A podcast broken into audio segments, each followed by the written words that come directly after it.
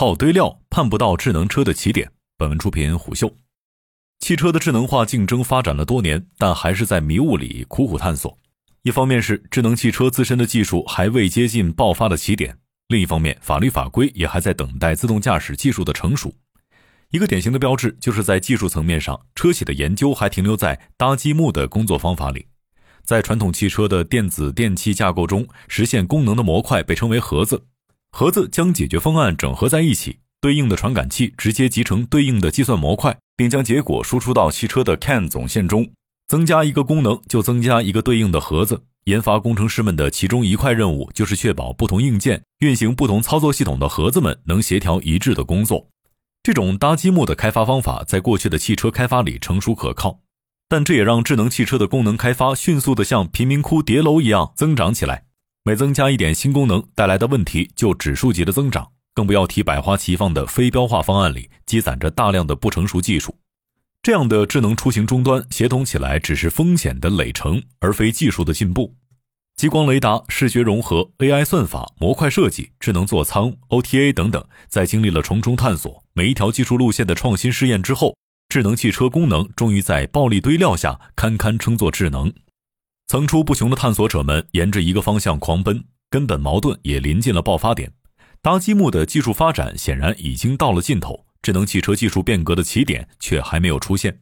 面对未来出行的无数波潮水，究竟会在哪里暗河共流，冲向正确的出口，将最终崭新的未来带到人们面前？答案还要从智能的原点开始说起。常常有人说，在我们的未来生活中，智能汽车会成为性能最强的电脑。这句话的出发点是对汽车进行智能化改造的原始动机，其实和人类最早发明算盘、计算机、电脑一样，都是为了让机器的计算通过一定的方法替代人的劳动，创造更好的生活。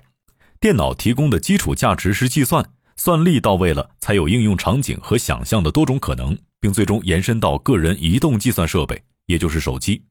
手机提供的基础价值则是连接，作为最贴近人类的网络通讯枢纽。因为有了连接和通讯能力，才有了算力加想象的无限可能。对于智能汽车来说，算力加连接之外，另一个关键是输入输出，即感知世界和自主决策的能力。这也是自动驾驶为何会被看作智能化变革核心的原因。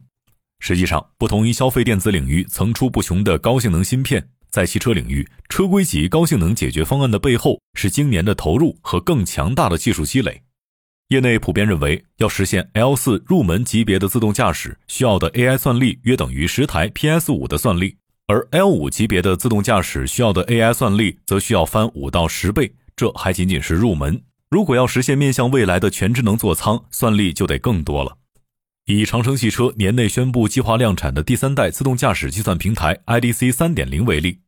支持其智能驾驶再进一步的关键。就是集成的 IBU 的四 D 全半导体真固态激光雷达，在最远有效距离达三百米的情况下，近距离使用高频率的全局快门不断扫描，就像人眼不断眨眼进行识别；远距离采用可变焦式纵行扫描。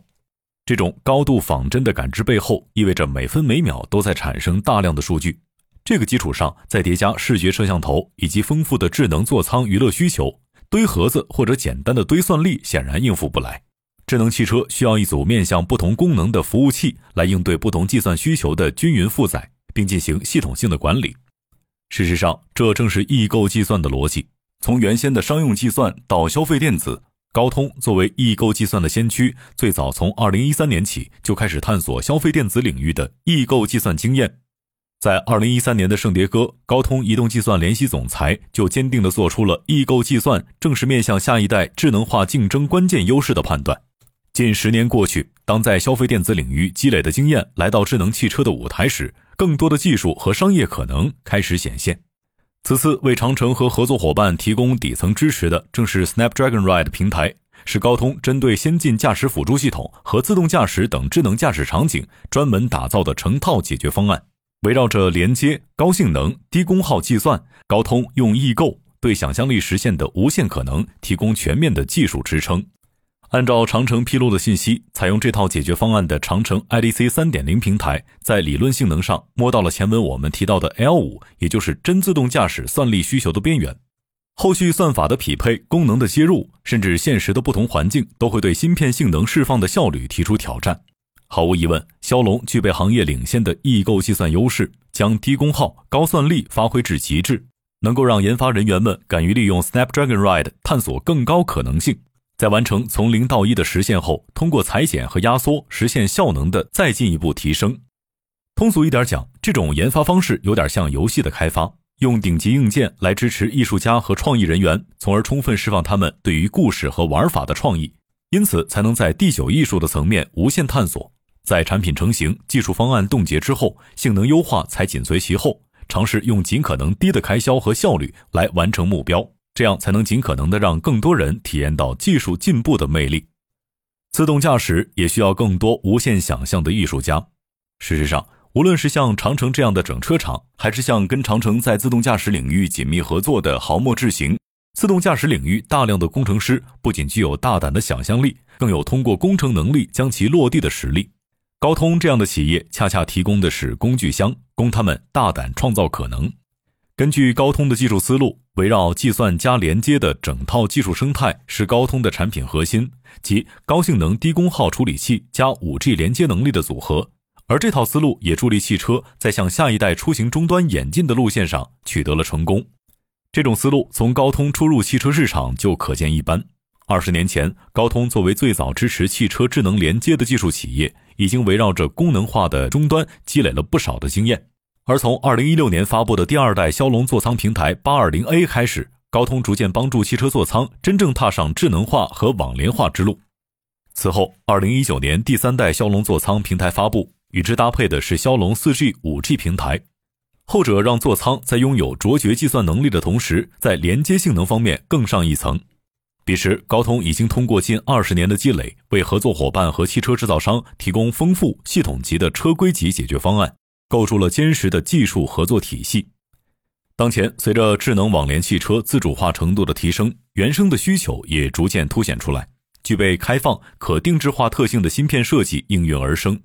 Snapdragon Ride 平台不仅采用了基于五纳米制程工艺的高度可定制化 SoC 平台，更重要的是具备针对不同层级车型灵活的可扩展性，包括摄像头感知、传感器融合、驾驶策略、自动泊车等定制需求，都可以得到芯片的原生支持。而在软件层面，Snapdragon Ride 也提供了丰富的兼容性，不仅可以选择传统可靠的安全实时操作系统，更可以通过最新的管理程序。经典和自适应汽车开放系统架构解决方案、开放和可编程的安全软件开发套件，以及高通视觉增强、高精定位引擎等软件架构进行扩展，进一步为自动驾驶提供更安全、智能的平台应用。在拥有一套性能强大的智能驾驶平台之后，接下来汽车制造商要做的就是通过反复迭代、不断修正来进行量变积累，等待行业质变点。在这个过程中，高通面向野蛮生长的技术乱象给出了一个明确的答案：在软件定义汽车的终极目标前，硬件不仅是万物的基础，更是定义产品的起点。通过行业理解和技术能力，高通的芯片不仅为像长城和豪墨智行这样的企业提供了业务研发的起点，更重要的是，通过累进迭代，技术成果可以逐渐积累，最终进入一个更广阔的世界。行业向正确的方向集体冲刺。高通恰是铺就跑道的人。环境学上有一个概念叫做原生演替，指在原生裸地或者原生荒原上进行的演替行为。汽车智能化的发展恰如原生演替的开始。当下刚刚从嶙峋的荒原走向了苔藓丛生的绿意，但要真正成灌木、成森林，最终茂密生机，还有很长的路要走。但生命的答案是确定的，即百花齐放的生态才会交织出生命的无限可能。从这个角度来看，智能汽车当下仍然难称满意，并不是发展的上限不足，而是下线还有很长的路要走。高通这样的企业，恰恰是为蓬勃向上的意志提供了一个稳定的基础，用可靠的算力和连接能力，如水般滋养各种技术形态的发展，并形成彼此的连接。在这一点上，人类任何技术体系的进步，都和自然界生生不息的答案有了相同的呼应。